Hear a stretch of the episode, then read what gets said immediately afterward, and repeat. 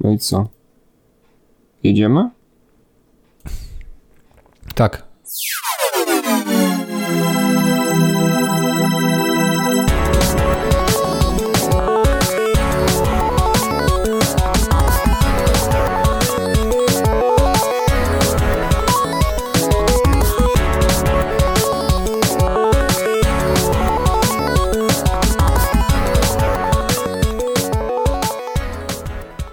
Dzień dobry, cześć. Zero-jedynkowy znowu nadaje. To nasze dziewiąte regularne spotkanie, a wita Was tym razem mroczna trójca podcastów technologicznych, czyli Michał, to ja, Dominik Dominik, to ja. oraz Jan. Cześć. Zero-jedynkowy to podcast o technologiach, grach, filmach, książkach. Jednym zdaniem jest to podcast o popkulturze. E, Zero-jedynkowego słuchać możecie na Spotify, Google Podcast, Ankorze i jeszcze kilku innych agregatorach podcastowych. W dzisiejszym odcinku znowu skręcamy w prawo i znowu nie mam na myśli polityki, ale zanim dojdziemy do tematu odcinka, dzisiaj prym będzie wiódł Dominik. Tradycyjnie pogadać chcielibyśmy chwilę o sprawach bieżących.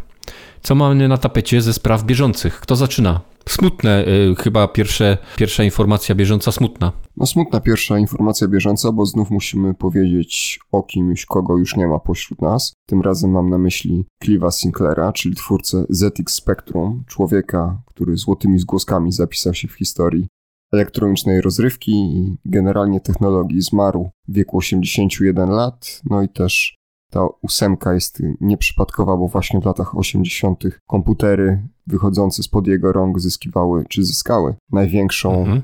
sławę i do dziś myślę mają wierne grono odbiorców. Mieliście styczność z y, spektruma, y, przepraszam, z, a, no, spekt, dobrze mówię, ZX Spectrum, mówisz, w latach ZX 80. Spectrum. Tak, wiesz co mi się pomyliło teraz, bo myślałem o Amstradzie, myślałem, że powiedziałem Amstrad, a powiedziałem Spektrum, bo później Amstrad wykupił, i ale to już jest dłuższa historia.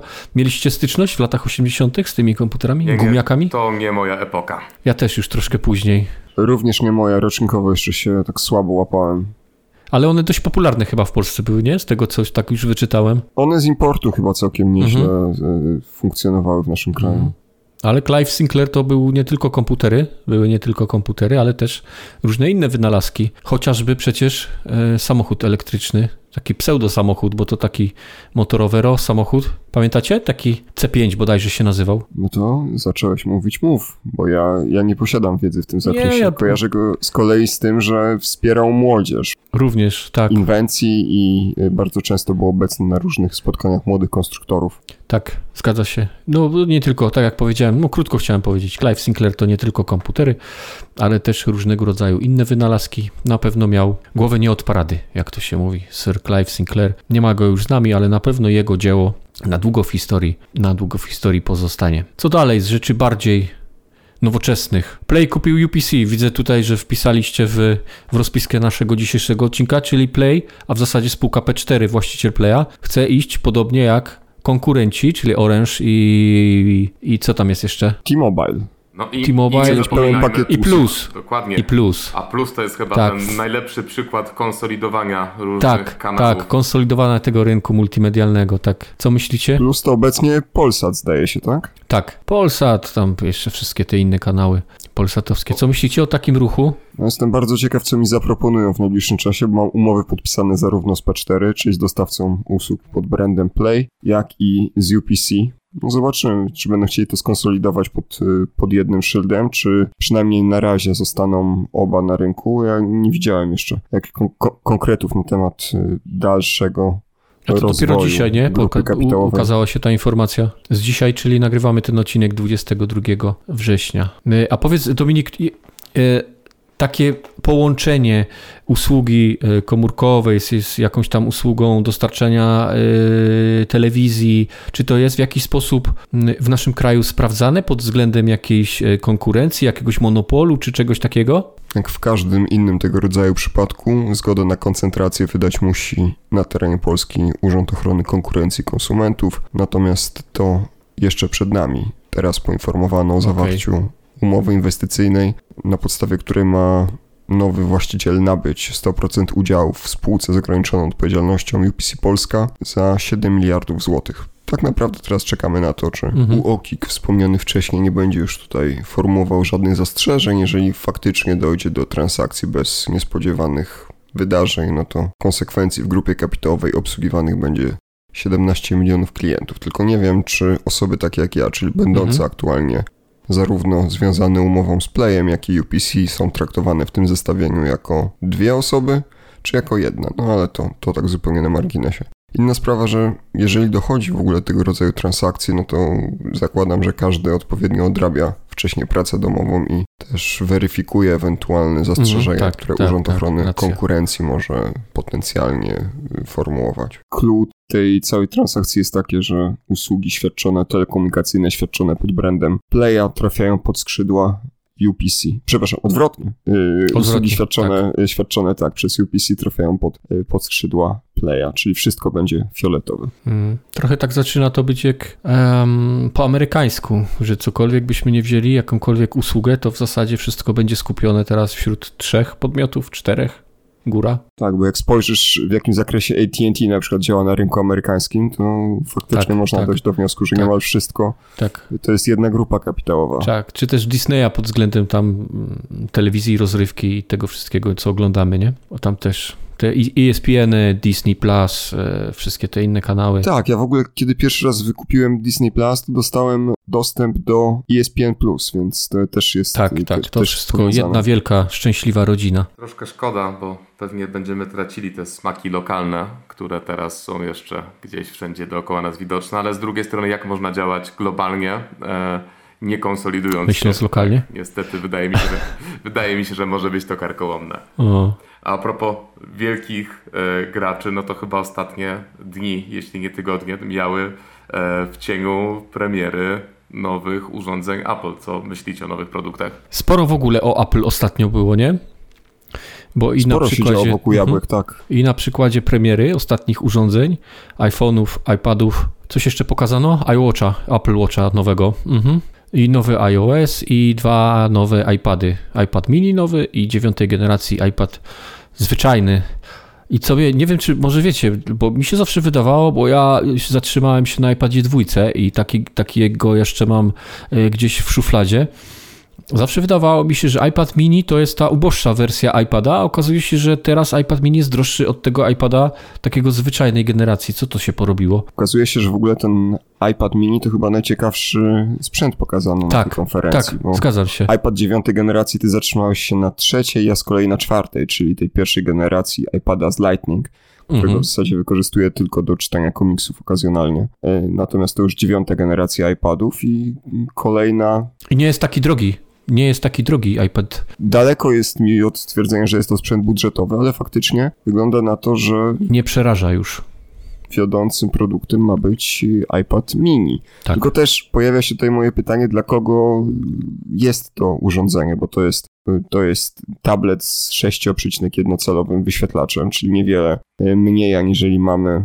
W telefonie Nie, źle już. mówię. Nie, chyba jakiś bu- y, musiał wkraść A nie się 8.1? błąd, y, To on ma po... 8.1. Właśnie 8,1 Tak. wydaje mi się powinno być. Tak, 8,1, czyli niewiele, niewiele mniej aniżeli w telefonach obecnie. Ale wiesz, No tak. pa, pamięta, pamiętaj, o, jak kłopotliwą, jak, jak kłopotliwą miarą jest przekątna. To mogą być dwa cale, ale to jednak ma dość e, duże przełożenie na powierzchnię ekranu.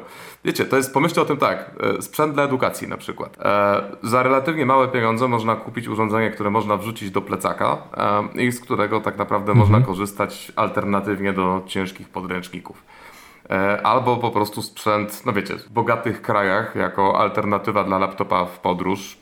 Pewnie też całkiem fajna sprawa. Mhm. iPad mini jest jednak tą opcją droższą i nie bardzo widzę nawet, nie tylko patrząc z perspektywy Polski, ale szerzej Stanów Zjednoczonych, mm, żeby to był taki wyjściowy sprzęt do zastąpienia tradycyjnych książek. Czy, czy zastąpienia? Nie wiem, ale wydaje mi się, że jako takie jedno urządzenie, które może służyć i do czytania, i do robienia notatek, e, i do przechwytywania jakichś multimediów, jeżeli potrzebujesz, czemu nie? Znaczy, ja też troszeczkę, słuchajcie, szukam na siłę, bo sam raczej bym się e, nie zdecydował na urządzenie z taką przekątą, no mając faktycznie, tak jak powiedziałeś, w, w kieszeni telefon, który jest dość duży. E, Inna sprawa, że iPad, nie wiem jak w waszym wypadku, ale w moim wypadku to jakbym nie zaklinał w rzeczywistości, to jest sprzęt maksymalnie na kanapę. e, i trudno mi sobie wyobrazić, żebym miał go używać poza domem. To jak to nie robisz zdjęcia iPadem na jakiś wyjazd? Na koncertach Shakina Stevensa. To, to, to, to, był, to był ciekawy moment e, w historii technologii, gdzie ludzie rzeczywiście robili zdjęcia iPad, ale to, to się chyba skończyło. To się chyba skończyło. Było tak, naprawdę. tak, Pamiętam, chyba, pamiętam po, nawet jacyś posłowie, chyba nawet jacyś posłowie robili zdjęcia iPadem gdzieś tam na jakichś A powiedzcie mi, partyjnych bo zebraniach. skupiliśmy się na iPadach, a co myślicie o nowych iPhone'ach? Czy uważacie, że produkty są ciekawe, czy rzeczywiście jest to ten przysłowiowy odgrzewany, jakie to żadne to przysłowie, po prostu odgrzewany kotlet. Ja tak brzydko powiem z angielskiego, a ja tak koło tych iPadów, e, iPhone'ów, przepraszam, to tak mm, whatever. Troszkę. Zupełnie mi wszystko jedno. Czy trudno mi zachwycać się w jakikolwiek sposób hardwarem w tym momencie i przedstawianiem jako zejście Mesjasza ekranu 120 Hz. Tak, tak, tak. Kiedy w budżetówkach Realme już e, 120 Hz jest od dawna. A słuchajcie, ale Jasne, ten, ten procesor A15 no to pewnie będzie w benchmarkach wykręcał niesamowite wyniki, tylko i tak jego wykorzystanie jest poza grami, a ja przynajmniej na, na telefonie gram rzadko, żeby nie powiedzieć nigdy, no, nie jest jakiś, y, nie jest czymś niesamowitym. Natomiast to, na co chciałem zwrócić waszą uwagę, opcja z jednoterabajtowym dyskiem wyceniona została w przeliczeniu na złotówki na kwotę 8199 zł. Mój samochód jest tyle wart. Pamiętam, kiedy pierwszy iPhone, to była chyba dziesiątka X, kosztowa, przekroczyła cena 1000 dolarów amerykańskich i było wielkie iWi. Teraz dochodzimy do takiej sytuacji, gdzie 1000 dolarów to cena średniopółkowego telefonu. No, przestaje dziwić, przestaje dziwić, ale z drugiej strony, już abstrahując od ceny, ten terabajt, zważywszy na to, że e, e, iPhony Pro rzeczywiście zaczęły się, nie zwróciliście na to uwagę, e, no Apple jakby troszeczkę uśmiechnęło się do tego profesjonalnego odbiorcy, zarówno, e, zarówno w kontekście nagrywania, no przynajmniej w teorii, profesjonal... kiedy, kiedy, te, kiedy te urządzenia trafią do sprzedaży? W ciągu dwóch dni.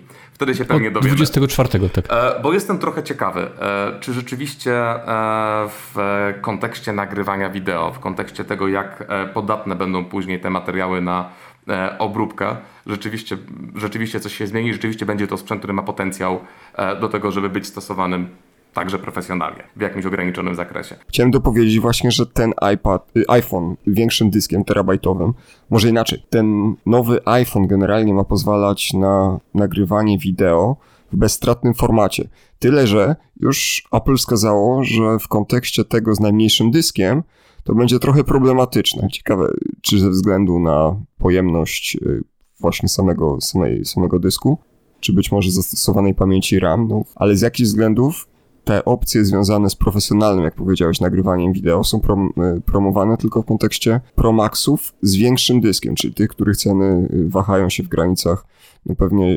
6-8 tysięcy złotych. Mhm. Rozumiem, że w materiale promocyjnym przedstawieni są twórcy filmowi, którzy no niemal w takich warunkach klasycznych dla Hollywood będą wykorzystywali te aparaty, tylko pewnie jakieś 1, 2, 8, 12 y, filmów powstanie w ten sposób, tylko no, czy dalej to jest, to jest trochę wylewanie dziecka z kąpielą, bo Sony też przedstawiło niedawno y, Xperię, y, która miała specjalne rozwiązania dla twórców wideo, tylko no, jeżeli ktoś już się decyduje na nagrywanie czegoś więcej, aniżeli krótkie filmiki na TikToka, względnie na... Zresztą chyba nawet youtuberzy tacy z prawdziwego zdarzenia, i też wielki cudzysłów, no to korzystają ze sprzętu bardziej profesjonalnego, aniżeli rozwiązania mobilne. Ale to, znaczy, Ale wiecie, to... Mhm. Ja trochę nie wierzę w to, że e, filmowcy rzucą się na nowego iPhone'a. Tak pewnie nie będzie. E, ale mogę sobie wyobrazić, że faktycznie dla twórców internetowych e, zalety wynikające z rozmiaru sprzętu mobilnego, to znaczy gdyby telefonami dało się nagrywać takiej jakości sprzęt, e, takiej jakości filmy, jaki, jakimi nagrywa się aparatami, to pewnie wszyscy korzystaliby z telefonów. I być może tak krok po kroku zbliżamy się do tego poziomu, no i chyba Apple tutaj jest najbliżej. I może to jest kolejny krok właśnie w tym kierunku. Ale to już troszkę ym, ten motyw wykorzystywania telefonu, iPhone'a głównie y, do nagrywania profesjonalnego wideo już jest od dobrych kilku lat, bo nie wiem czy pamiętacie, ale chyba jeden odcinek już Doktora House'a, czyli serialu, który no, już ma swoje lata, też chyba y, był wykorzystywany, też chyba był nagrywany za pomocą telefonu i to chyba był iPhone właśnie. Już wtedy mówiono, że to jest no, profesjonalny sprzęt do nagrywania, y, a tak na dobrą sprawę teraz, no bo to też jeszcze trzeba by zdefiniować, y, co nazywamy profesjonalnym.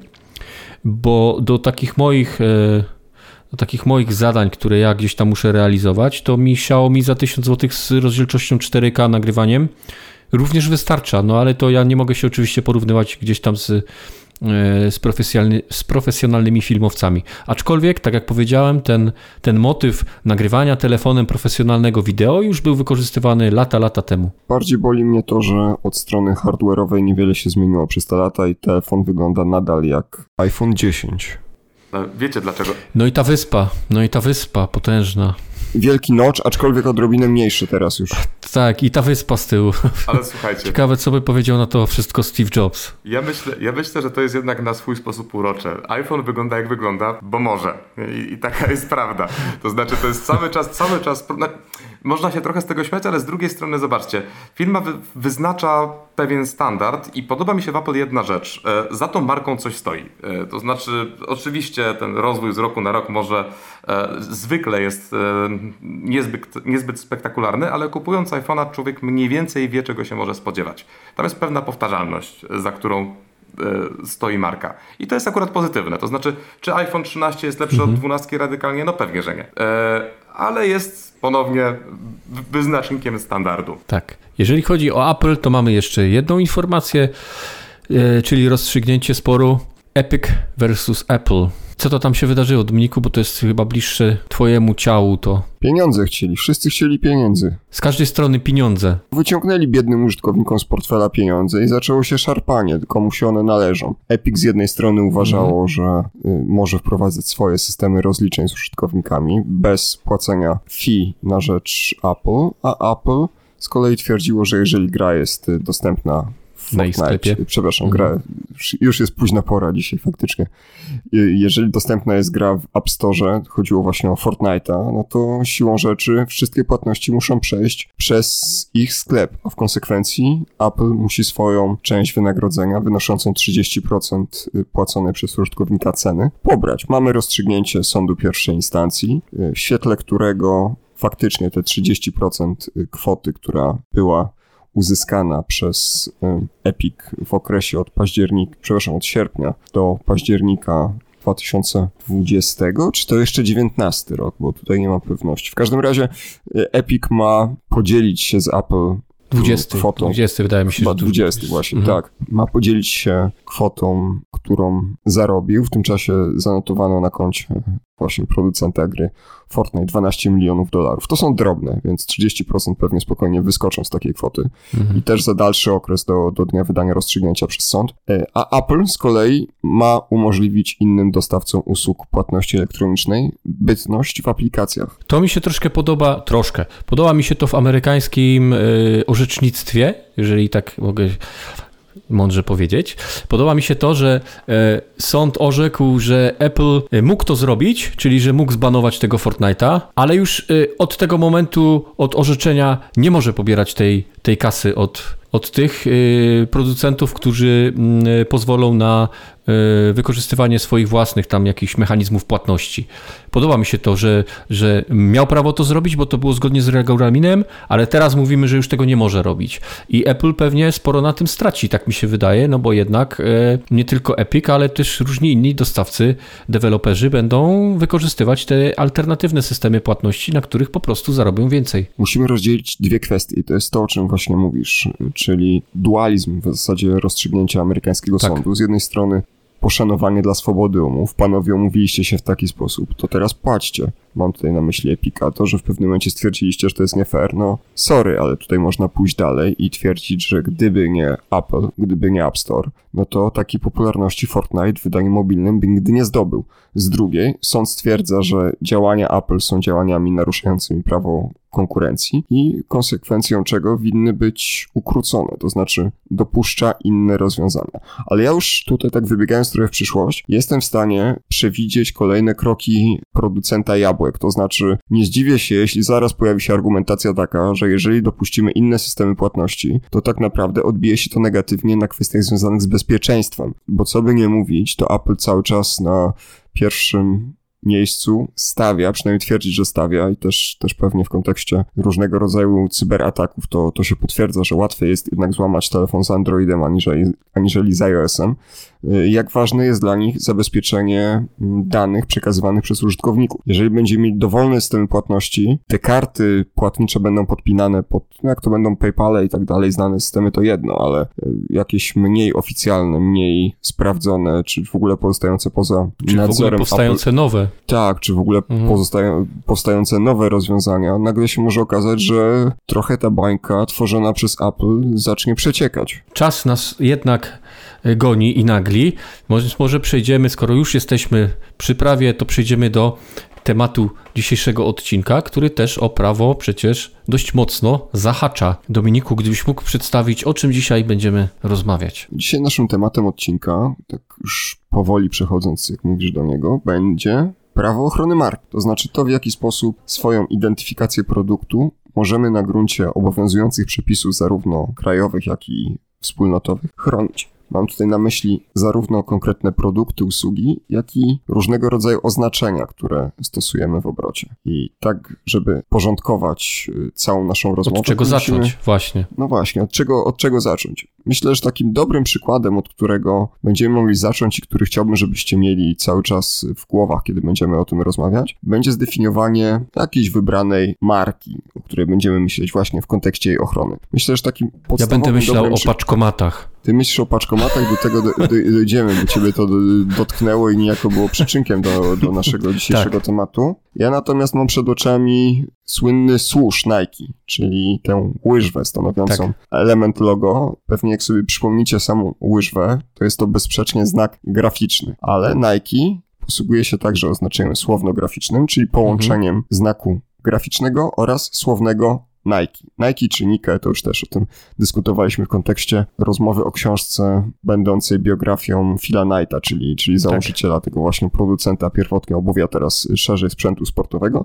Czyli mamy łyżwę będącą logo w postaci łyżwy będącą znakiem graficznym, kolejne logo połączenie łyżwy i napisu Nike i osobno sam napis Nike. Niezależnie od tego, czy będziemy mówić o znaku słownym, słowno-graficznym, czy, y, y, czy graficznym, będzie on korzystał z ochrony. Ta ochrona będzie wieloraka. Myślę, najprościej będzie to omówić na przykładzie połączenia, czyli zbitki grafiki i słowa, oznaczenia słowno-graficznego. Ta może być chroniona zarówno na gruncie prawa autorskiego, jako utwór w rozumieniu artykułu 1 ust. 1, tak jak rozmawialiśmy już kilka odcinków temu. Jest to przejaw działalności twórczej o indywidualnym charakterze, ustalony i podlegający ochronie niezależnie od faktycznej wartości artystycznej, czyli bezsprzecznie tego rodzaju oznaczenie graficzne będzie stanowiło utwór prawnoautorski i na tym gruncie podlegać będzie ochronie. Taka ochrona nie wymaga, czy uzyskanie takiej ochrony nie wymaga żadnej rejestracji, powstaje to z mocy prawa, ja jako twórca korzystam z dobrodziejstw wynikających z różnego rodzaju regulacji i po prostu ten, ten produkt, ta, ta grafika jest, jest chroniona. Drugim dalej idącym rozwiązaniem, wymagającym już naszej aktywności, jest zarejestrowanie logo tego, te,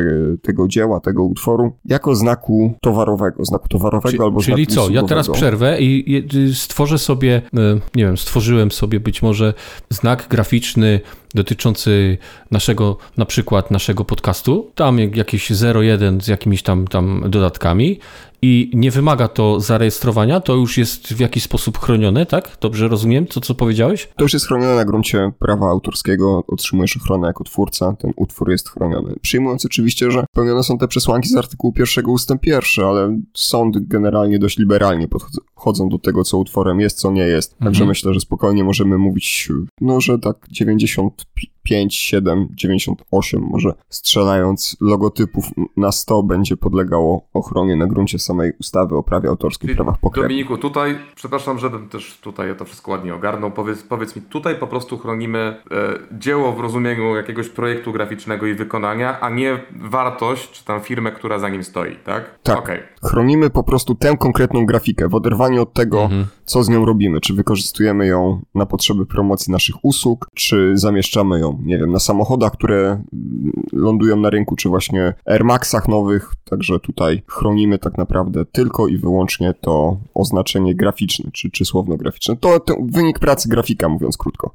Mhm. Jeżeli chcemy czegoś twardszego może w ten sposób czegoś idącego dalej, to oczy i, i swój wzrok pewnie skierujemy w stronę prawa własności przemysłowej, która pozwala na, czy statuje w zasadzie pojęcia takie jak znak towarowy i też wykorzystywany w praktyce znak usługowy, czyli odpowiednio dla towarów i usług. Jest to już oznaczenie, pewnie się spotykacie często z takim mm, oznaczeniem TM, trademark, przy różnego rodzaju Jasne. produktach. To są właśnie te oznaczenia, czy to słowne, czy słowno-graficzne, czy, czy same graficzne, które przeszły proces rejestracji. Procesy rejestracji, tak upraszczając, mamy w zasadzie trzy, bo możemy mm, wnosić o ochronę na terytorium Rzeczypospolitej Polskiej za pośrednictwem Urzędu Patentowego RP. Możemy też w ramach wspólnotowego mm, prawa wnosić o nadanie takiego prawa ochronnego na znak, znak unijny w Urzędzie Harmonizacji Rynku wewnętrznego Unii Europejskiej z siedzibą w Alicante właśnie, właśnie tego rodzaju postępowania są prowadzone, więc także tam możemy uzyskać taką ochronę wtedy na wszystkie kraje Unii Europejskiej albo za pośrednictwem WIPO, czyli Światowej Organizacji chroniącej prawa własności e, intelektualnej i prawa własności przemysłowej na wybrane kraje świata, czyli jeżeli potrzebujemy na Stany Zjednoczone przykładowo, to musimy już zwrócić się właśnie do tej organizacji i rejestrować tam. Ja muszę być, ja muszę być jakimś takim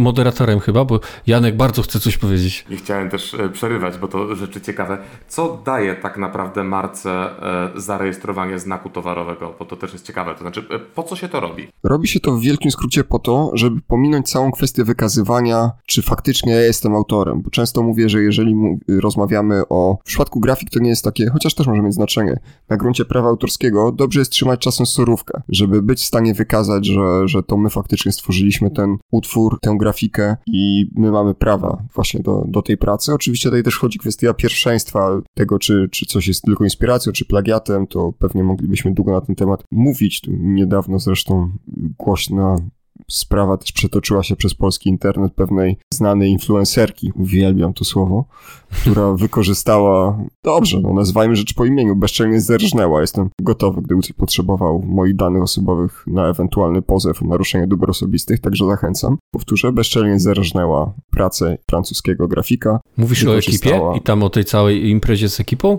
Mówisz o tak, ekipie tak, tak, i tam tej impie z Wardęgą i tak dalej? Nie, nie mówię o psie Wardęgi, mówię o wykorzystaniu e, takiego rysunku sowy jednym pociągnięciem ołówka albo długopisu przygotowanym. Bardzo okay. podobny pewnym mm, zahaczającą plagiat, czy będącym w zasadzie plagiatem y, pracy francuskiego grafika, wcześniej oczywiście opublikowanej bez, bez żadnego zezwolenia, bez uzyskania licencji i tak dalej. Natomiast jeżeli mówimy o prawie własności przemysłowej, to to świadectwo rejestracji, które dostajemy, ono uprawnia nas do wylegitymowania się w przypadku sporu tym, że w określonej dacie to my już korzystaliśmy z ochrony to znaczy, mamy pewność, że jeżeli na rynku pojawi się produkt oznaczony takim samym albo podobnym właśnie symbolem czy, czy grafiką, to będziemy mogli spokojnie egzekwować swoje prawa. I mówiąc krótko, walczyć y, z tym drugim podmiotem, który może chcieć niejako nawiązywać do naszego produktu. To będzie się bezpośrednio też wiązało z ustawą o zwalczaniu nieuczciwej konkurencji, bo te przepisy dotyczące właśnie rejestracji znaku towarowego, de facto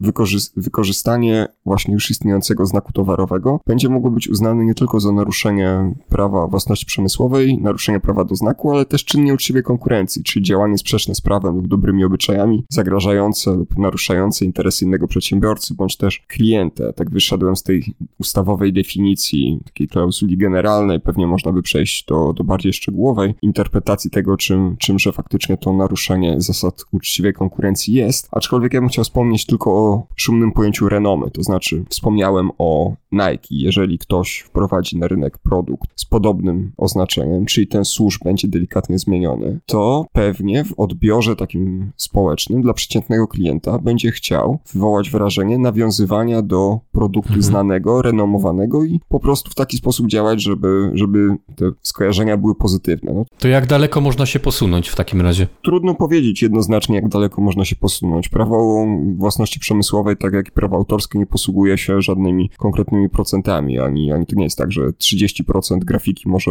być mm, takie samo. To zawsze jest kwestia kontekstu, tak? Na ile dla konsumenta, dla odbiorcy te dwa logotypy y, są do siebie zbliżone, a przede wszystkim na ile ten drugi sprawiać może wrażenie takie, że obcując z nim, czy obcując z towarem, usługą oznaczonym w taki właśnie sposób, mam de facto do czynienia z produktem usługom pochodzącym od y, podmiotu, który zarejestrował pierwotnie ten znak towarowy. No, na pewno kojarzycie paski Adidasa 3. Jeżeli puszczę na rynek y, towar z czterema paskami, a jeszcze ta nazwa będzie Adidas, Adonis i tak dalej, no to ewidentnie robię to po to, żeby skorzystać y, z, z renomy, którą niemiecka marka sprzedająca buty i odzież sportową od lat się cieszy, więc tutaj właśnie Adidas będzie korzystał z takiej ochrony. Te loga nie muszą być identyczne, ba, powiem więcej, gdyby to nie były trzy paski, tylko trzy kropki, na przykład jedna mniejsza od drugiej, no to także można by zastanawiać się nad tym, czy aby nie doszło tutaj do naruszenia. Czy one nie są na tyle podobne, żeby można było mówić o ewentualnym wprowadzeniu konsumenta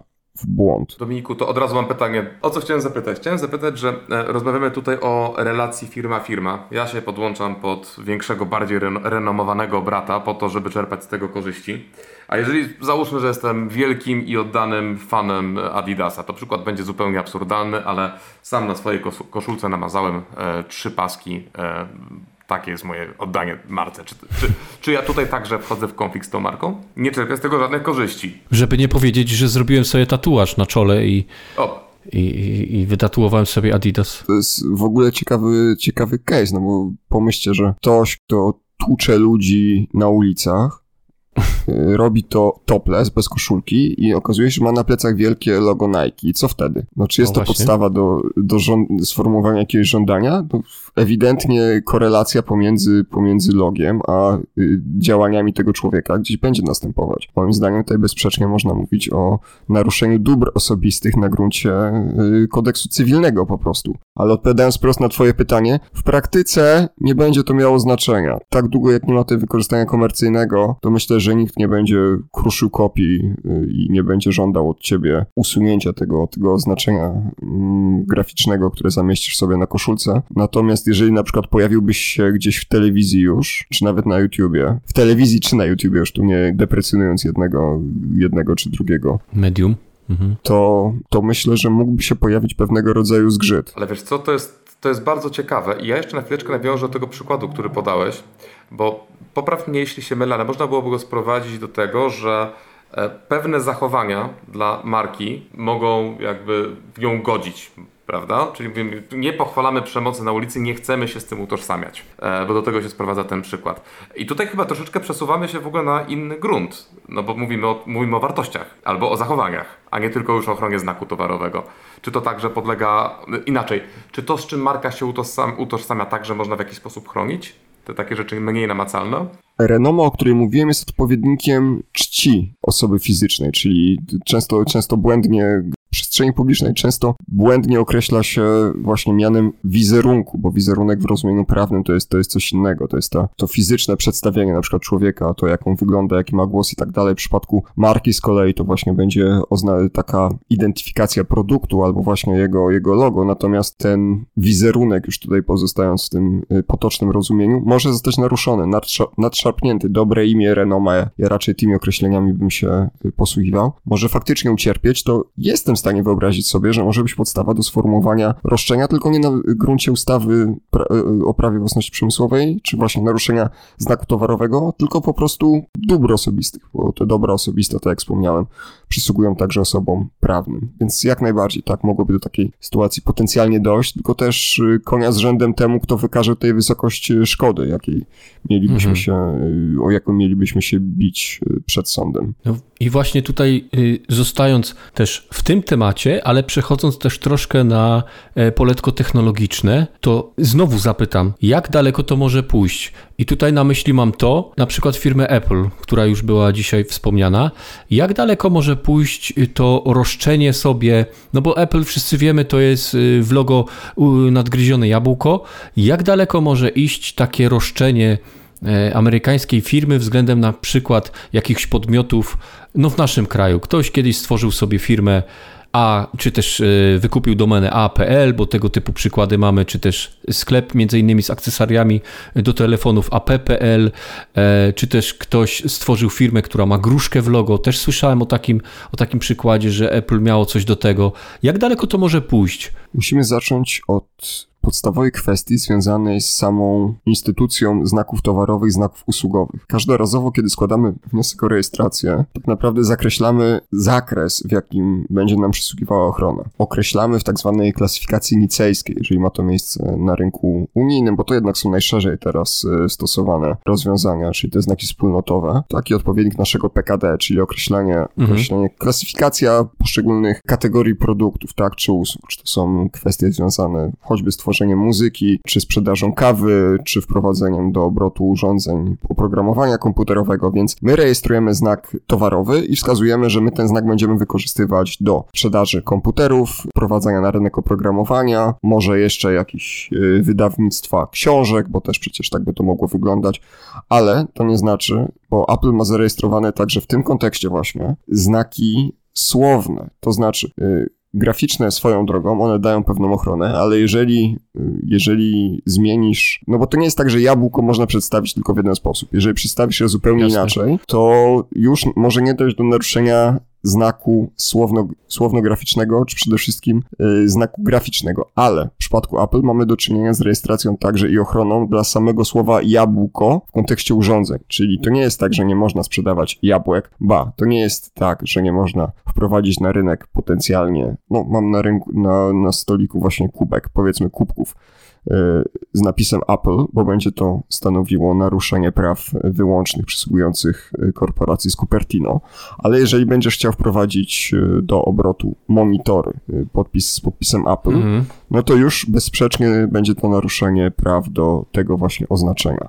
W mhm. ogóle w kontekście samych, samych znaków, bo to też warto by wspomnieć, to nie jest tak, że tylko grafika może być w jakiś sposób e, chroniona, bo Oczywiście znacznie trudniej jest uzyskać ochronę na, na słowo, no bo jeżeli mówimy o Apple, no to i ktoś powie dwa słowa telefon Apple, to siłą rzeczy od razu widzimy iPhone'a. Jeżeli ktoś użyje słowa, podajcie jakieś takie słowo, które jest w potocznym użyciu, a jednocześnie wiąże się, wiąże się z jakąś konkretną usługą. Niech to będzie orange, to może to, to, to ja wam podpowiem, czyli pomarańcza, tak? Jeżeli powiem pomarańcza, orange i dostawca usług tele, telekomunikacyjnych, to siłą rzeczy skojarzycie to nie z Playem wspomnianym wcześniej, y, nie z Plusem, czy nie z T-Mobile, ale właśnie z tym francuskim koncernem zajmującym się dostarczeniem usług. Jeżeli to są słowa takie potoczne, to faktycznie ta rozpoznawalność marki musi być spora, żeby można było mówić o e, uzyskaniu prawa ochronnego. Znacznie łatwiej jest. Ja zawsze klientom też radzę, że jeżeli nie mają pewności co do tego, co chcą rejestrować, to zawsze warto zacząć od znaku słowno-graficznego, bo tutaj z reguły nie ma problemu z uzyskaniem prawa ochronnego. To słowne, jeżeli, jeżeli czuję, że to jest coś, co już jest rozpoznawalnym produktem czy usługą, jasne, można spróbować zarejestrować. Ale nie wyobrażam sobie na przykład, żeby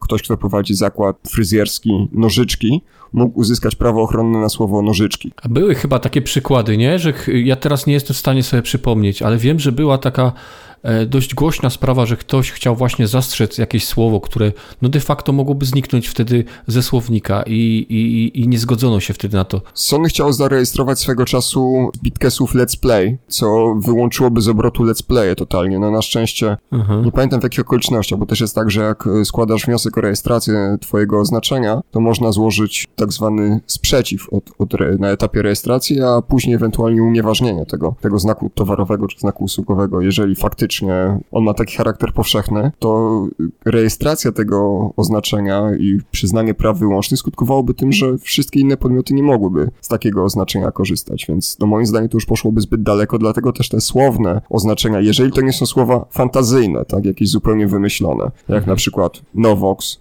tak, czy, czy, czy produc czyli producent mhm. mikrofonów, z których korzystamy, ale takie stricte słownikowe oznaczenia, no to, to faktycznie może Jak być... Jak na przykład trudno. paczkomat.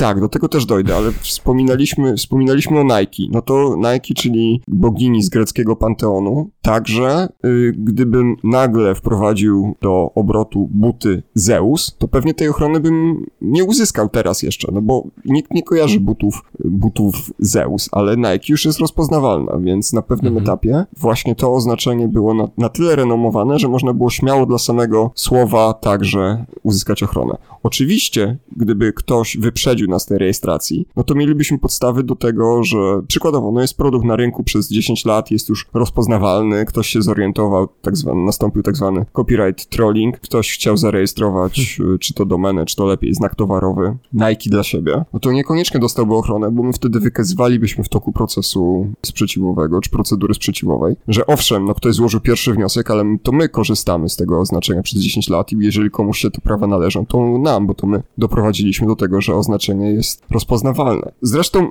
też ciekawym jest to, że jeszcze do niedawna, aby zarejestrować znak towarowy, należało przedstawić go w formie tekstowej, to znaczy opisowo należało wskazać, czym ten znak w istocie jest i z tego względu wiele. Co, co poeta miał na myśli?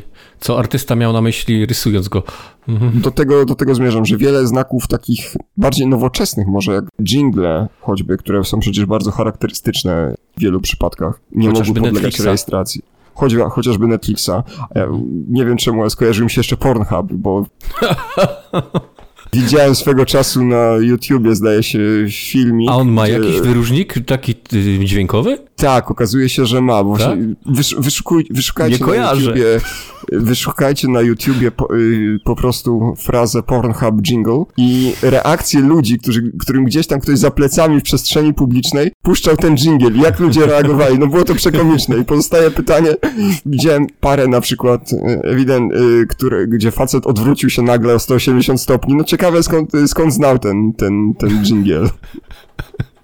Nie mam pojęcia. Tak pół żartem, pół serio oczywiście, ale faktycznie mm, dzięki temu liberalnemu bardziej podejściu i odejściu od y, koncepcji tego, że trzeba każde oznaczenie przedstawić w formie opisowej, no możemy aktualnie rejestrować zapachy na przykład, co, co też przez długi czas było problematyczne. Kiedyś próbowano uzyskać ochronę dla truskawki. Pamiętam, że pier... zapachu truskawki. Pamiętam, że pierwszy raz, kiedy udało się faktycznie uzyskać taką ochronę dla zapachu, to był zapach świeżo zerżniętej, nomen omen, trawy dla piłek tenisowych. To znaczy opisano to wówczas jako właśnie zapach świeżo ściętej trawy y, dla produktu, jakim są piłki tenisowe. Faktycznie, jeżeli otwieracie puszkę z piłkami, poza tym takim klasycznym stryknięciem, podobnym trochę do otwierania puszki z piwem. Mamy też, mamy też ten ulatniający się delikatnie zapach, yy, zapach świeżo skoszonej trawy, ale też tak zwane kolory per se pojawiły się jako, jako, jako chronione znaki towarowe. No jeżeli powiem wam fioletowa czekolada, to pewnie macie przed oczami milkę. Jeżeli ja chciałbym wprowadzić do sprzedaży produkt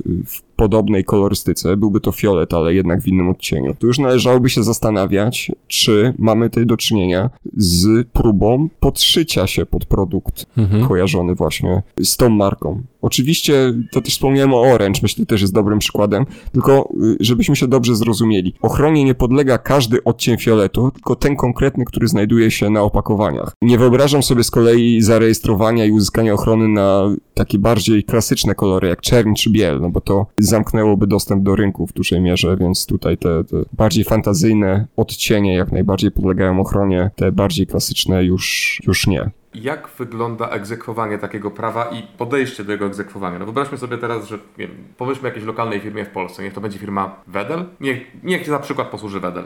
I teraz e, załóżmy, że powstaje w ciepłej, słonecznej Kalifornii firma, która produkuje słodycze, która korzysta z zbliżonego znaku towarowego. E, I załóżmy, że wydarzyło się to czystym przypadkiem. Mogłoby tak teoretycznie być. I co wtedy? Hipotetycznie mogłoby tak być, zakładając, że Wedel ma zarejestrowany swój znak także na terytorium Stanów Zjednoczonych. Tutaj dochodzi też kwestia tożsamości terytorium. No to jak najbardziej przysługuje warszawskiej spółce szereg uprawnień. W ogóle Wedel jest ciekawym przykładem, bo oni na przestrzeni dekad prowadzili spory sądowe dotyczące praw e, do oznaczenia ptasie mleczko. To jednak jest produkt pochodzący od Wedla. Masa innych producentów także podobne słodycze oferuje, ale to z reguły nie jest ptasie mleczko, tylko rajskie mleczko albo, albo coś mhm. podobnego. Natomiast generalnie Wedlowi, tak samo jak każdemu innemu producentowi czy, czy podmiotowi uprawnionemu z tytułu zarejestrowanego znaku, przysługiwałby szereg roszczeń, przede wszystkim żądanie zaniechania dalszych e, naruszeń, czyli w konsekwencji także usunięcia skutków tych działań, co sprowadzałoby się do usunięcia produktów z tym właśnie oznaczeniem z rynku, czy zaprzestania świadczenia tego rodzaju usług. Także wydanie uzyskanych korzyści. No jeżeli ja puszczę do sprzedaży spodnie z trzema paskami i będę je sprzedawał nawet e, znacznie taniej aniżeli Adidas, no to pytanie, czy sprzedałbym te same spodnie, gdyby tego oznaczenia nie było. Tu już wchodzimy w kwestię podróbek i podobnych no, działań niezgodnych niezgodnych z prawem, więc ja mogę także dochodzić naprawienia tego rodzaju szkody powstałej. Czy wy to słyszycie w tle? Tak, tak. I nie wytniemy tego. Wy tego nie wytniecie, ale ja mogę kota zaraz wyciąć. To będzie. Pozwolę sobie futrzaka zamknąć za drzwiami, żebyśmy. Może zaraz usłyszę drapanie do drzwi, a może nie każdym razie przysługuje szereg uprawnień, począwszy od właśnie y, żądania usunięcia skutków naruszenia, naprawienia wyrządzonej szkody, a także zasądzenia odpowiedniej sumy na wskazany cel społeczny i poza wszystkim także opublikowania oświadczenia o określonej treści, określonej formie, czyli tak zwanych przeprosin, tak? Więc tutaj no pole jest, pole jest dość szerokie, tym najbardziej, na, najdalej idącym jest y, oczywiście wycofanie produktu mhm. ze sprzedaży. Ja też niedawno zresztą prowadziłem proces związany z prowadzeniem do obrotu pewnego produktu spożywczego spożywczego, który korzystał z zupełnie innego oznaczenia graficznego, bo ono nijak się nie kojarzyło z produktem, który już funkcjonował na rynku niemieckim. Na polskim był tylko dostępny przez importerów, nie miał swojego przedstawicielstwa oficjalnego, ale faktycznie można było go w pewien sposób nabyć z polskiego rynku. Zresztą w dobie bytności Polski w Unii Europejskiej te, te granice trochę się zatarły i swobodnego przepływu mm, dóbr i usług, więc też to nie jest problem. Ale faktycznie tam mm, zbitka słów, które wykorzystywano na potrzeby sprzedaży była tożsama. Sprawę dało się zakończyć ugodą i ja myślę, że generalnie, jeżeli obie strony faktycznie nie nastawiają się na pieniactwo, czy, czy w imię zasad nie chcą udowadniać mm, zasadności swoich racji, no to ta ugoda jest dobrym rozwiązaniem. Choć oczywiście są takie spory, gdzie no nie ma tego, tego środka, tak? Czasem sąd musi zdecydować, albo w jedną, albo w drugą stronę, co też nie jest proste, bo to, to zaczyna się zawsze przeciąganie liny, tak? Czy wracamy do tego, o czym rozmawialiśmy w kontekście, w kontekście utworu i prawa autorskiego, czy to już jest naruszenie znaku towarowego, pewne działanie, czy jeszcze jest tutaj jakieś pole do manewru, czy już to wprowadza w błąd, czy narusza renomę, czy, czy jeszcze mhm. nie. Ja trochę uciekłem od pytania twojego, Michał, dotyczącego tego, co Apple może, a, a, a co jest już przekroczeniem tak naprawdę. Mhm. Ja wiem, że to też jest oczywiście odwieczne, odpowiedź odwieczna na, to, na takie te, tego typu pytania, czyli to zależy. Zawsze to od czegoś zależy i jest wiele czynników na to wpływających, też, też to rozumiem. Ja nie mam wątpliwości, że wprowadzenie teraz do obrotu jakiegokolwiek produktu mobilnego, z jabłkiem w logo. Hmm. technologicznego z jabłkiem w logo, nawet gdyby ono się nazywało zupełnie inaczej. Hmm. No nawet gdyby nie było ugryzione z innej perspektywy. No, nawet gdyby nie było tak ugryzione, nawet gdyby to była, to była gruszka, to już bym zastanawiał się, czy aby to nie jest chociaż to jest daleko oczywiście idące, bo możemy zaraz dojść do takiego przekonania, mhm. że każdy produkt z logiem wykorzystującym owoc, czy jakieś nawiązanie do natury, też pytanie, jakby to było przedstawione, więc w taki, jeśli w taki prosty sposób, jak obecnie robi to Apple, no to, więc to, to jest zawsze badanie na kilku płaszczyznach, czy takiej zgodności też samej idei stworzenia, stworzenia tego logo, mhm. przedstawienia w formie już takiej zwizualizowanej i tych właśnie skojarzeń dla przeciętnego odbiorcy, czy, czy, czy mógłby dojść do przekonania, że tak naprawdę ta nadgryziona potencjalna gruszka to jest po prostu nowy produkt pochodzący z Cupertino. Wyobrażam sobie, że mogłoby tak być. No ale jednocześnie przecież nie tylko samo jabłko, ale Macintosh to jest przecież gatunek jabłek. To są no słowa, tak. które istniały znacznie, znacznie wcześniej. Nie, nie wyobrażam sobie. Chociaż no wiem, że prawnicy Apple robili tego rodzaju podchody, można powiedzieć. I chcieli zakazać y, prowadzenia na przykład sklepu, to jest mój jeden z ulubionych przykładów w tym kontekście, sklepu z żywnością prowadzonego pod domeną a.pl, czyli ze Stanów zaczął to czytać to APL i już im się to skojarzyło właśnie z Apple. No daleko idące, bo idąc tym tokiem to możemy tak naprawdę zakazać wszystkiego, co, co właśnie można sprowadzić do takiego krótkiego oznaczenia i tam wówczas taki spór właśnie zawisł w etapie zgłoszenia znaku rejestracji znaku towarowego przez e, właściciela sklepu. Apple złożyło sprzeciw, sprzeciw został na szczęście uwzględniony, podobnie później składano także wnioski o unieważnienie. Mówiłem o, o APL, ale też chciałem powiedzieć tak. o ap.pl, bo to jest z kolei ciekawszy przykład. Y, mieliśmy w 2015 spór dotyczący właśnie mhm. takiej domeny ap.pl, czyli w tych domenach takich nadrzędnych, podstawowych, też przyjmuje się, że a czym się zajmował ten, ten, ten pierwszy podmiot, ten a.pl? A.pl sklep z żywnością, więc tutaj to w ogóle była inna działka. To, to, natomiast... Właśnie, a tu przechodzimy do app.pl, czyli do sklepu, jeżeli pamiętam, akcesoria do telefonów, czyli już wchodzimy w technologię. Zgadza się i tutaj można by już iść trochę dalej, ale nadal ja stoję na stanowisku takim, jak zresztą organ rejestrujący znak towarowy, że tutaj nie było naruszenia, bo, bo doszlibyśmy do kuriozalnego rozwiązania, w którym dwa, dwie pierwsze litery wystarczą, czy skrót mhm. Wystarczy do tego, żeby, e, żeby zarejestrować inaczej, żeby mieć monopol na wykorzystanie tego rodzaju oznaczeń. Pewnie w głowie twórców tego sklepu gdzieś tam ta myśl zakwitła, że to może być związane czy kojarzone właśnie z Apple, ale powiem szczerze, ja wchodząc po raz pierwszy na app.pl, no jakoś niekoniecznie bym to skojarzył e, z Apple. Inaczej, albo, albo ewentualnie może bym skojarzył, natomiast uśmiechnął mi się pod nosem, ale nie zakładałbym, że to jest sklep prowadzony przez e, ekipę post y, job, jobsową, tak, czyli przez, hmm. przez ludzi, którzy stoją za iPhone'ami, iPadami, Apple Watchami i tak dalej. No już kuriozalne są także spory z sadownikami i na przykład producentami właśnie jabłek y, z gatunku Macintosh, co także, także parokrotnie miało miejsce. No to zdecydowanie. A powiedz, bo tak przechodząc, bo patrzę na te domeny i te domeny mnie zaciekawiły, czy y, Apple na przykład, powiedzmy, że Firma Apple istnieje tam od 70 e, któregoś roku, 4, 8, ale tak mi się w życie potoczyło, że udało mi się zarejestrować domenę apple.pl gdzieś tam w latach 90.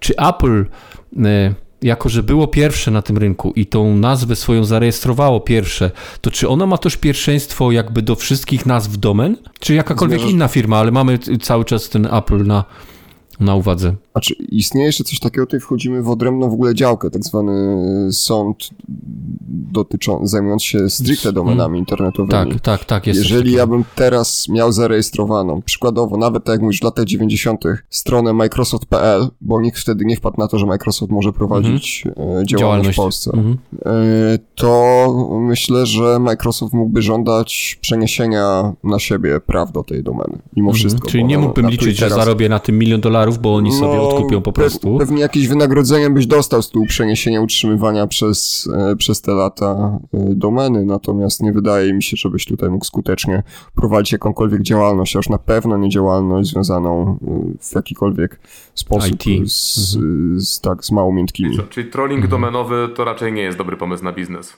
Nie, trolling domenowy to, to już myślę, ten dziki zachód też się skończył, więc ten sąd zajmujący się, arbitrażowy zajmujący się domenami internetowymi w miarę, w miarę to czyści. Szczególnie, że tak naprawdę my nabywamy tak naprawdę tylko prawa do domeny, nie jako abonament do niej, tak? My nadal nie, nie, mhm. nie jesteśmy dysponentem, hostingodawca decyduje o tym, co się z domeną dzieje. W pewnym momencie nas odetnie i dziękuję, na tym się skończy, na tym się skończy cała, cała zabawa yy, i chojrakowanie w kontekście tego, że ja teraz co, zarejestruję sobie domenę PlayStation 789.com i, i za 50 lat yy, kupię za to apartamentowiec 200-metrowy w centrum Nowego Jorku. No raczej, raczej to się nie wydarzy. Za prosto by to było. No to mój pomysł na startup właśnie padł. A cały czas rozmawiamy i wspomniałeś o takim e, bezczelnym wykorzystywaniu czyjejś marki, bo cały czas, cały czas, e, no mówiliśmy o tych spodniach, gdzie do, doczepimy cztery paski i one będą imitowały Adidasa. E, no i to jest takie, takie granie na tym, że ktoś pomyśli, że to faktycznie jest Adidas. Natomiast chodzi mi w tym momencie teraz o taką sytuację, gdzie ja otwieram jakiś biznes ze szwagrem, nazywamy się mm, Telefonex, mamy jakąś kanciapę na mieście, e, będziemy, y, nie wiem, nakładać folię na, na ekrany, wymieniać baterie i tego typu rzeczy. A żeby było e, profesjonalnie już na starcie, to na szybie nakleimy sobie wielkie logo Apple, wielkie logo Google i co tam jeszcze, wielkie logo powiedzmy Motorola. Czy ja mogę wykorzystywać i będę jakby tam y, też y, działał na tych, oczywiście na tych markach, będę je serwisował, oczywiście nie, nieoficjalnie, klientów, którzy się do mnie zgłoszą, i pewnie nie mogę wykorzystywać tych marek do promocji własnego biznesu tylko dlatego, że prowadzę serwis tych telefonów, czy, czy mechanikiem samochodowym jestem i wystawię sobie wielki znak BMW, czy, czy, czy Volkswagena, czy, czy coś takiego.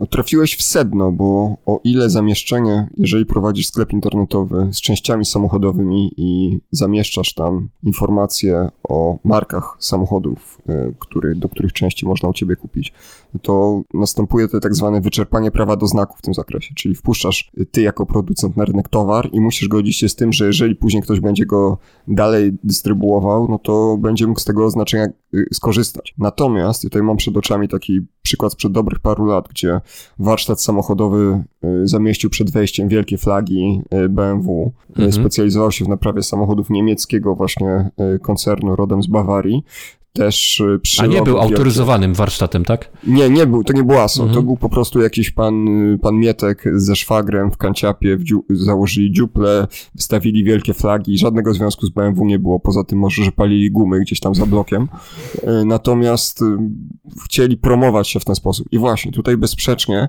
jest to pasożytnictwo na, na marce i na renomie związanej z wykreowaniem pewnego, no, nie lubię bardzo tego, tego określenia, ale tak w takim potocznym rozumieniu wizerunku yy, tej właśnie pochodzącej z Bawarii marki, więc jak najbardziej, jeżeli to będzie takie skojarzenie dla przeciętnego odbiorcy z tym, że aha, to ja wchodzę tutaj, zostanę obsłużony jak, y, jak, jak, jak w BMW, czy wchodzę de facto do miejsca, za którym stoi BMW, no to mamy już do czynienia z naruszeniem prawa do oznaczenia mm, słowno-graficznego do, do znaku towarowego. Jak najbardziej tego rodzaju działania no już są przekraczające jakiekolwiek dopuszczalne prawem granice i będzie to podstawa do sformułowania roszczeń wobec tego podmiotu, który zdecyduje się na prowadzenie takiej, takiej działalności. Mhm. I tak samo będzie właśnie z tymi. Zauważcie zresztą, że na produktach, które są akcesoriami właśnie do, do urządzeń mobilnych, rzadko albo w zasadzie nie, no nigdy się nie zdarza, żeby tam znajdowało się logo jakiegoś producenta innego, tak? No, na, na foliach y, sam, do urządzeń Samsunga czy Apple nie znajdziecie, nie znajdziecie informacji, że to jest właśnie folia do mhm. Samsunga. Znaczy inaczej, będzie informacja, że to jest folia do Samsunga czy Apple, ale... Jakiegoś modelu urządzenia, tak, ale, mhm. ale konkretnego modelu i nie będzie tam logo, ani nadgryzionego jabłka, ani słowa Samsung. Mhm. Wiecie co, będziemy się, powoli zbliżamy się do 90 minut trwania naszego podcastu. Ja bym chciał jeszcze dwie rzeczy ale my e, dopiero poruszyć. zaczynamy. No dopiero zaczynamy ten temat oczywiście i możemy go kontynuować w innych odcinkach, ale powiedzieliśmy sobie, dotarły do nas listy pocztą tradycyjną, że nasze podcasty są za długie. Dlatego też będziemy się starać, żeby one trwały jednak po te 90 minut, a najwyżej ja e, będziemy tematy kontynuować. Ja widzę, Chciałem że... zwrócić ty... uwagę...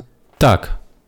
Słucham. Chciałem zwrócić uwagę, że w zasadzie we wszystkich y, aplikacjach do odtwarzania muzyki, także podcastów, istnieje taka opcja jak przyspieszenie odtwarzania. Więc jeżeli dla niektórych to jest y, za długo, 90 minut, zawsze można skompresować nas do 60. Nie wiem, jak to będzie brzmiało, ja i tak mam wrażenie momentami, że mówię za szybko, ale zawsze można spróbować. A używacie tego? Używacie tego w ogóle? Bo ja wiem, że to jest powszechne jakby ten. Ja słucham audiobooków w taki sposób na 1,2. Okay. Ja prawie wszyscy, okay. ca, ca, wszystkie, wszystkie podcasty i także YouTube przyspieszam w momencie, gdy nie jest to coś, gdzie to no, normalne tempo jest kluczowe. Nie wyobrażam sobie oglądania filmów e, w trybie przyspieszonym, ale coś, co mi towarzyszy, czyli właśnie jakiś podcast e, podczas jazdy samochodem okay. albo gotowania, często przyspieszam. Kurczę, ja nigdy tego jeszcze nie zrobiłem. Dwa Wszystko razy słucham jeden słuchaj, do jednego. Dwa razy więcej treści w tym samym czasie może być, warto skorzystać. No tak, a, a to nie jest tak trochę już no przesadzanie z tym ładowaniem sobie treści do głów, no bo tyle tego ładujemy. Oglądamy filmów, seriali, czytamy artykułów, yy, jeszcze słuchamy podcastów, audiobooków i już mamy tyle treści w głowach, że po prostu czasem myślę, że te głowy nam eksplodują kiedyś. 1,25, 1,20 to jest mój maks, jeżeli mówimy o audiobookach. Nie okay. wyobrażam sobie takiego przyspieszenia do 200%, ale no, brzmi kusząco. Warto spróbować, słuchaj.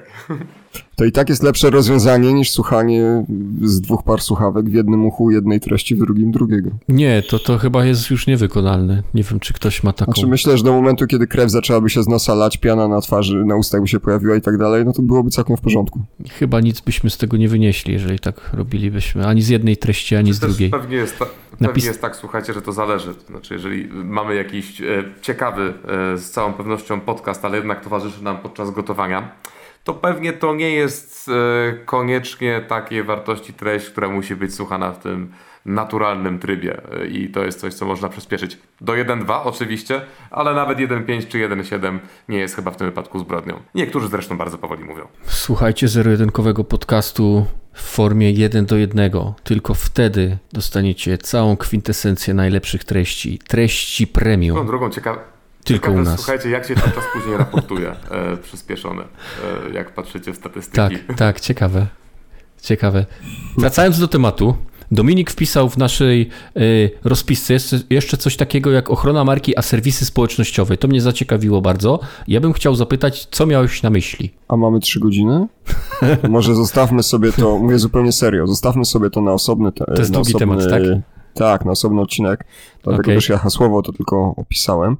A teraz może jeszcze zwrócimy się w kierunku czegoś, co dla ciebie było istotne tak, w ostatnim czasie. Tak, zwrócimy się w, w kierunku takich... E, mm, znaków towarowych, mogę tak powiedzieć, czy zarejestrowanych Jak jakichś, jakichś zarejestrowanych mm, no, znaków, e, słów, które, które e, są prawnie chronione, a które przeszły jakby do użytku do życia codziennego, czyli używamy ich bezwiednie, nie wiedząc, że do kogoś taki znak należy. I mi takie coś się przydarzyło.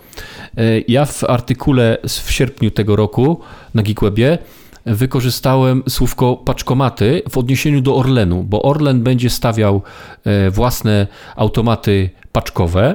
Już teraz będę e, cały czas grzeczny i już nigdy tego nie użyję słowa. Orlen będzie stawał stawiał swoje automaty paczkowe, tak jak robi to Allegro e, i tak jak e, zapoczątkował ten cały biznes Impost kiedyś. I Impost zarejestrował znak towarowy e, i maszyny, które ma Impost mogą być nazywane paczkomatami i tylko maszyny Impostu mogą być nazywane paczkomatami. Ja użyłem słowa paczkomat w odniesieniu do Orlenu i dostałem pismo, jak, list adwokacki, tak Dominiku? Tak, tak się to nazywało. No tak się to nazywało. Dostałeś tak, po prostu wezwanie do zaprzestania naruszeń. Tak, tak. W którym strofuje mnie się że nie powinienem tego używać, y, takiego słowa w odniesieniu do innych firm niż Impost, z czym ja się generalnie zgodziłem. Przychyliłem się do tej prośby, z, zedytowałem ten artykuł oraz wpisałem to sprostowanie, które było, było żądaniem, ale pytanie moje właśnie, jak wygląda y, ochrona takich znaków w momencie, kiedy one przechodzą już do użytku codziennego. I tutaj paczkomat to jest jeden przykład, Adidasy, które są jakby butami sportowymi. To jest drugi przykład. E, nie wiem, czy kiedykolwiek istniała taka firma jak Pendrive, ale wydaje mi się, że tak, że kiedyś była Też, taka firma, która tak, produkowała tak, tak. te urządzenia. Znaczy ona, nie nazywała, ona nie nazywała się Pendrive, ale produkt ich nazywał się Pendrive. Tak, i to też chyba był jakby schroniony, e, e, jakoś zarejestrowany. Ale mam więcej przykładów. Nazwa. No, klasycznym będzie pewnie dla osób wychowanych jeszcze w XX stuleciu, no to Walkman, czyli urządzenie Walkman, oczywiście, każde urządzenie przenośne. Pampers, dla nas Pampers to jest... magnetofonowe, pochodzący Jasne. pierwotnie od Sony, tak? A w zasadzie pamiętam, że o Walkmanie mówiło się w kontekście każdego y, tego rodzaju urządzenia. Tak, tak są przecież tak. jednorazowe pielu, pieluchy Pampersy, tak. no to Pampers to jest producent, a w zasadzie na wszystkie tego rodzaju produkty mówimy, czyli pieluchy jednorazowe. Procter, wiesz co, Pampers to jest chyba nazwa ich produktu, a Procter Gamble chyba produkuje Pampersy, te takie oryginalne nazwijmy je. Ale tak jak mówisz, ja miałem w latach 90. kajtka z Unitry i to był Walkman dla mnie. No ja znam ludzi, którzy mają iPhony z Samsunga, tak więc... O, czy też, czyli, czy ten, też, e, czyli ten iPhone, czyli ten iPhone już, stał się de mhm. facto mm, takim ale, no, to, ale to, dla to chyba gdzieś tam już bardzo gdzieś na marginesie, bo ja szczerze nie słyszałem, żeby ktoś na smartfony mówił na wszystkie iPhony, ale na przykład w latach 80., na początku lat 90., na wszystkie PC mówiło się IBM-y, przynajmniej w moim środowisku. Stwierdzam, to prawda. Ja na, nawet znam przykłady, gdzie ludzie utożsamiają konsole do gier ze słowem PlayStation.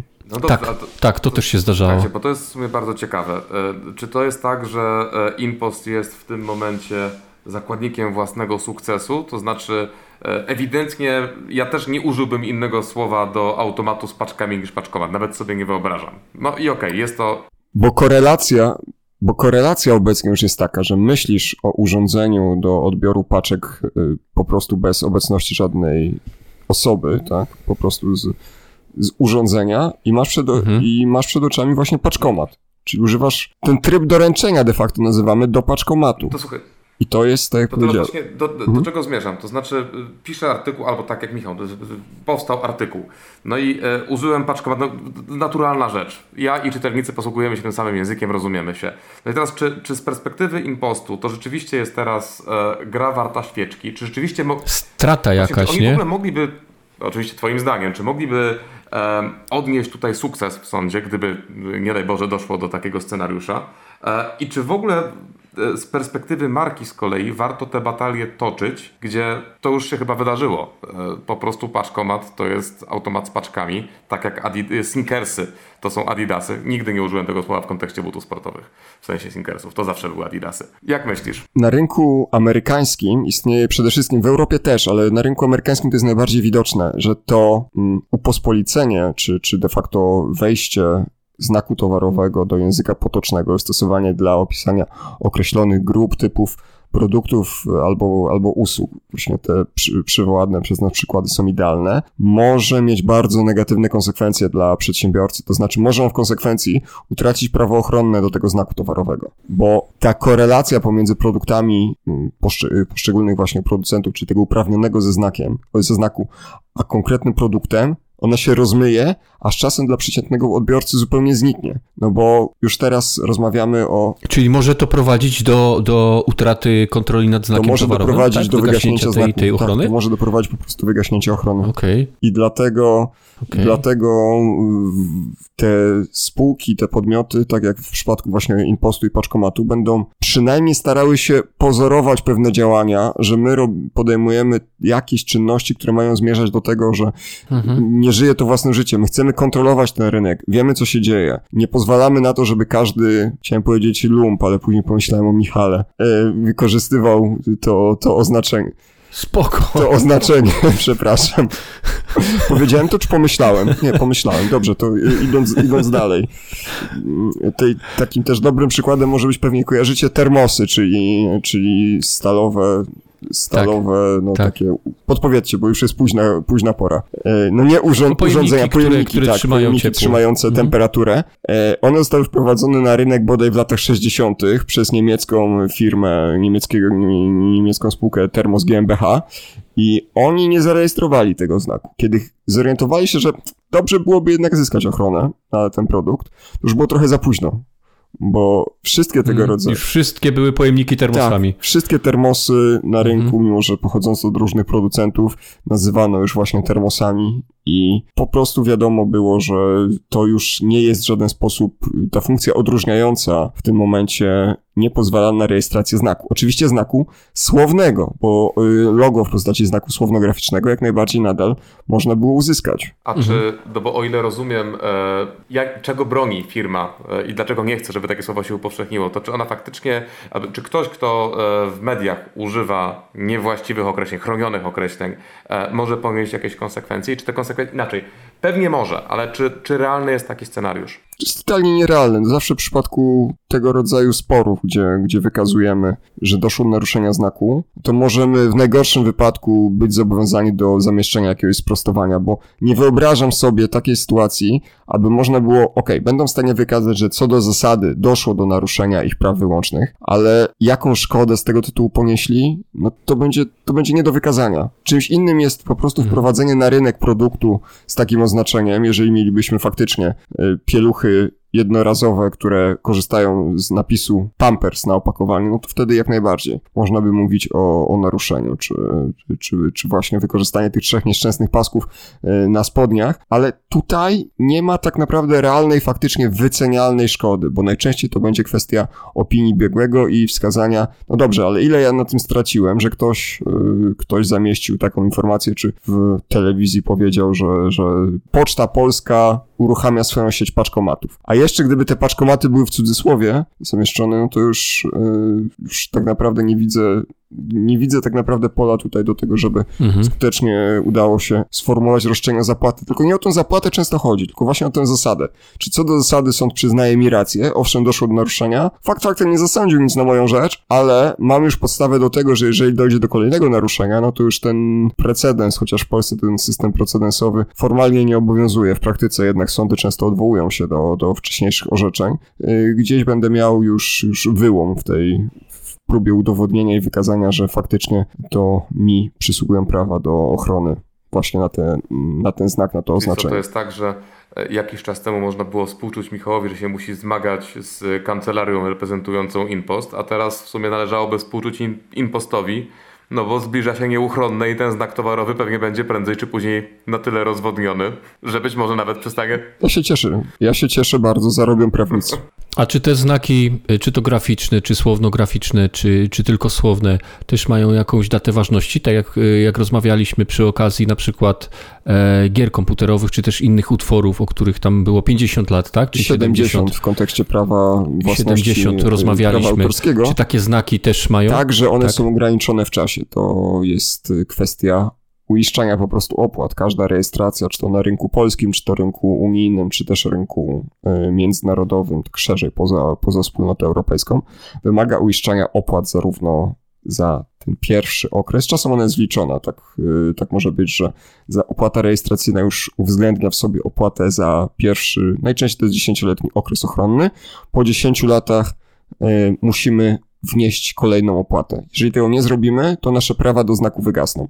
Możemy zarejestrować go, spróbować zarejestrować go y, od nowa. Oczywiście całą mhm. tę żmudną procedurę, no może nie żmudną, ale całą tę procedurę musimy przejść raz jeszcze, no i, i tak, ale, ale faktycznie możemy to, te prawa do znaku utracić. Też bardzo często ja widzę mhm. w kontekście gier komputerowych, że ludzie y, są podnieceni, że ktoś odnowił, jakiś producent odnowił prawa do marki, do znaku towarowego. To nie znaczy oczywiście mm. każdorazowo, że planuje remaster czy nową część y, znanej serii gier, tak, ale. Tak. Był, były prostu... takie przykłady ostatnio z Commodore, tak. na przykład z Amigą są te przykłady co jakiś czas. Po prostu dba o to, żeby te uprawnienia nie wygasły, -hmm. więc tak raz na jakiś czas przypomina o tym, że hello, ja jeszcze żyję, jeszcze nie umarłem i chcę nadal korzystać z tego oznaczenia. Mm. A, a jak jest... Ale tutaj nie ma też... Bo, bo też zupełnie na koniec. Jeszcze, jeszcze przepraszam, okay. przerwałem ci uzupełnię.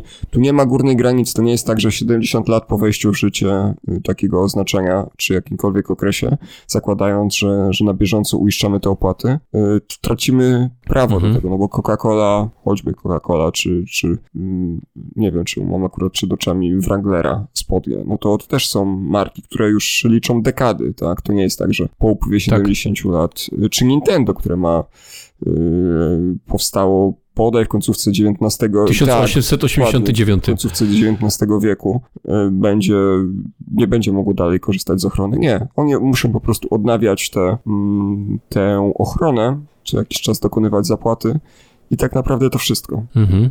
I kończąc już nasz dzisiejszy odcinek właśnie e, takim aspektem technologicznym i tym Nintendo, o którym wspomniałeś, e, to to jest bardzo dobry przykład moim zdaniem i nie wiem jak się do niego odniesiesz, bo Nintendo to jest e, doskonały przykład takiej firmy, która z jednej strony ma dozgodną miłość swoich fanów, natomiast z drugiej strony jest takim przykładem właśnie bezwzględności e, w kwestii tej ochrony marki. I tutaj można chociażby przytoczyć przykład taki w którym człowiek, zupełny amator, 7 lat pracował nad e, sportowaniem Super Mario Bros. na Commodore, na Commodore 64 w dzisiejszych czasach. 7 lat pracy nad amatorskim projektem sportowania yy, gry sprzed wielu, wielu lat na komputery, które już od wielu, wielu lat nie mają prawa no, takiego normalnego bytu. I Nintendo po czterech dniach tą grę siłą niejako zdjęło z internetu, bo naruszało to jej oczywiście jakieś tam e, prawa co do marki, oczywiście Super Mario. E, ja rozumiem tutaj, że oczywiście chodzi o to, że Super Mario, e, pomimo tego, że wyszło kiedyś na, na komputery Nintendo, czy też, przepraszam, komputery, Boże, konsole NES, no to jednak jest cały czas ta marka eksploatowana, cały czas wykorzystywana i chyba tylko o to, o to chodziło. Jak zapatrujesz się na takie bezwzględne trzymanie się tej, tej ochrony. No Nintendo w ogóle jest mało otwarte na twórczość fanów. To z jednej strony dziwne, bo kreuje się na taką markę bardzo, bardzo bliską właśnie swoich wyznawców, e, tudzież właśnie miłośników, bo przecież e, z uporem... Co ciekawe, nie traci w ogóle uporem, na tym. Cały tak, czas jakieś... Z uporem godnym lepszej sprawy. Wchodzą takie, no z uporem godnym lepszej sprawy demonetyzują, demonetyzują wszystkie filmy, które pojawiają się na YouTubie z wykorzystaniem fragmentów ich właśnie gier. Zresztą nie tak znowu dawno był wielki spór właśnie pomiędzy kilkoma dużymi amerykańskimi YouTuberami a Nintendo i tutaj sprawa jest podobna. No, można działać tak jak Valve na przykład, czyli pozwolić na zrobienie mm, remake'a mm, mhm. Half-Life'a i wpuścić go pod swoje skrzydła. Można zrobić tak jak Nintendo, które jednak nie jest osamotnione, bo pamiętajcie o tym, że nie tak znowu dawno. Podobnie było w przypadku właśnie GTA Vice City, które zostało zdjęte, to znaczy taka zmodowana, właściwie nie tyle zmodowana, co przygotowana od podstaw przez fanów wersja została usunięta z sieci w następstwie y, działań podmiotu uprawnionego właśnie do, tych, do tego brandu. I co? No i Capcom też zresztą tak działo, kiedy próbowano pracować nad y, remake'iem Resident Evil, więc no to jak najbardziej jest powszechne powszechne działanie, ze względu mhm. na to, że w te marki inwestowane są naprawdę duże pieniądze i nawet jeżeli są to projekty niekomercyjne, znaczy jeżeli są komercyjne, to już w ogóle nie ma o czym mówić, nawet jeżeli są niekomercyjne, to też e, do tego naruszenia mm, znaku towarowego czy, czy prawa autorskiego, bo to, to może być dwupłaszczyznowo rozpatrywane, może jak najbardziej dojść i jest podstawa tego, żeby żądać usunięcia tego rodzaju projektu. Z czego właśnie producenci różnego rodzaju konsol gier yy, skwapliwie korzystają. Korzystają i będą korzystać. Co? Będziemy się żegnać. Tym razem może krótko. Janku, chciałeś jeszcze coś powiedzieć? Myślę, że wszystko, co było do powiedzenia w temacie, a pewnie można byłoby jeszcze, jeszcze dużo więcej, dużo dłużej, powiedział Dominik. Temat jest tak obszerny, tak, tak. Temat jest tak obszerny, że aż nie wiadomo było za co się złapać tak naprawdę w trakcie rozmowy, bo po, po pierwsze bardzo ciekawy z jednej strony, y, po drugie bardzo obszerny, więc nie, nie było wiadomo za co, za co się złapać, ale bardzo, bardzo ciekawy Panowie, temat. Mamy ze sobą eksperta i to jest jednak y, duży atut. Panowie, my skrobiemy po powierzchni na razie tutaj, jest znacznie szerszy aspekt, masę tematów, które moglibyśmy poruszyć, tak naprawdę jeśli zaczniemy jeden, to nagle rozgałęzie się na trzy kolejne, więc mam nadzieję, że do tego wątku czy do tych wątków będziemy wracać. Na koniec szybkie pytanie. Pixel Heaven 2.21. Będziecie? Pewnie powiemy sobie więcej przy kolejnej okazji, bo to jeszcze odrobina czasu została, ale tak pytam was o deklarację. Yy, raczej nie. Przepraszam. Okej. Okay. Ja powiem, że mi się marzy w ogóle, żeby być na Pixel Heaven i wysłałem e, prośbę o akredytację. Marzy mi się, żeby pojechać. Marzy mi się, żeby zrobić tam może, może zrobić tam jakieś rozmowy, y, które później zamieścimy w, w podcaście i, i, takiego podcast, potem odcinek podcastu, w którym właśnie o Pixel Heaven będziemy rozmawiać. Także ja bym bardzo chciał, nie wiem co z tego wyjdzie, y, no ale tak bym to widział żebym coś tam nagrał nawet, może z Dominikiem, jeżeli się pojawi, bo już Janek powiedział, że nie. Natomiast jeżeli by się udało, się byłoby super. Bo to tak strasznie źle zabrzmiało, że po prostu powiedziałem, że nie. Ja po prostu, jeżeli chodzi o świat technologii, niestety e, zawsze bardziej cieszę się hardwarem, na którym można ten software odpalać, niż samym softem. I z tego względu pewnie jakieś targi technologiczne z przyjemnością, Aha. natomiast Pixel Heaven to po prostu trochę nie moja bajka. Rozumiem. Dla mnie, ja zawsze byłem bardziej software'owy. Dla mnie Pixel Heaven nie jest ani wydarzeniem hardware'owym, ani software'owym, jest po prostu okazją, żeby po prostu się spotkać z ludźmi w końcu. Może będzie, będzie doskonała no cóż, zobaczymy. Jeszcze pewnie... Czyli zamierzasz, zamierzasz nie być, nie jednym wiem, słowem. jeszcze muszę to, muszę to sobie przetrawić. Pewnie okay. wrócimy szerzej do tego, tego wątku w kolejnym, mm, przy kolejnej okazji. Tak, tak. Czym ja bliżej, się muszę z tematem czym bliżej Pixel Heaven, tym, tym szerzej będziemy o tym mówić. Miejmy nadzieję, że w ogóle się odbędzie, bo Pixel Heaven w zeszłym roku miał z powodu pandemii e, pecha. E, w tym roku wszystko wskazuje na to, że się odbędzie, aczkolwiek e, no, statystyki covidowe właśnie mogą tutaj spłatać, spłatać figla i też może być różnie. Tyle chyba na dzisiaj. To co? Pewnie macie jeszcze sporo na dzisiaj pytań. tyle. Ja zachęcam do zadawania ich w takiej czy innej postaci. Was też, ale przede wszystkim naszych drogich słuchaczy.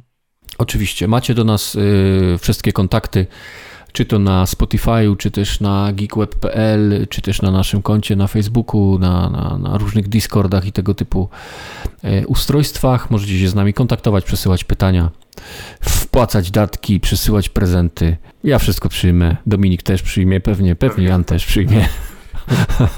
To wpłaca datki jest piękny i gładki. Tak? Dziękujemy Wam za dzisiaj. Ja ze swojej strony mówię dzięki i cześć. Kłaniam się w pas, hej.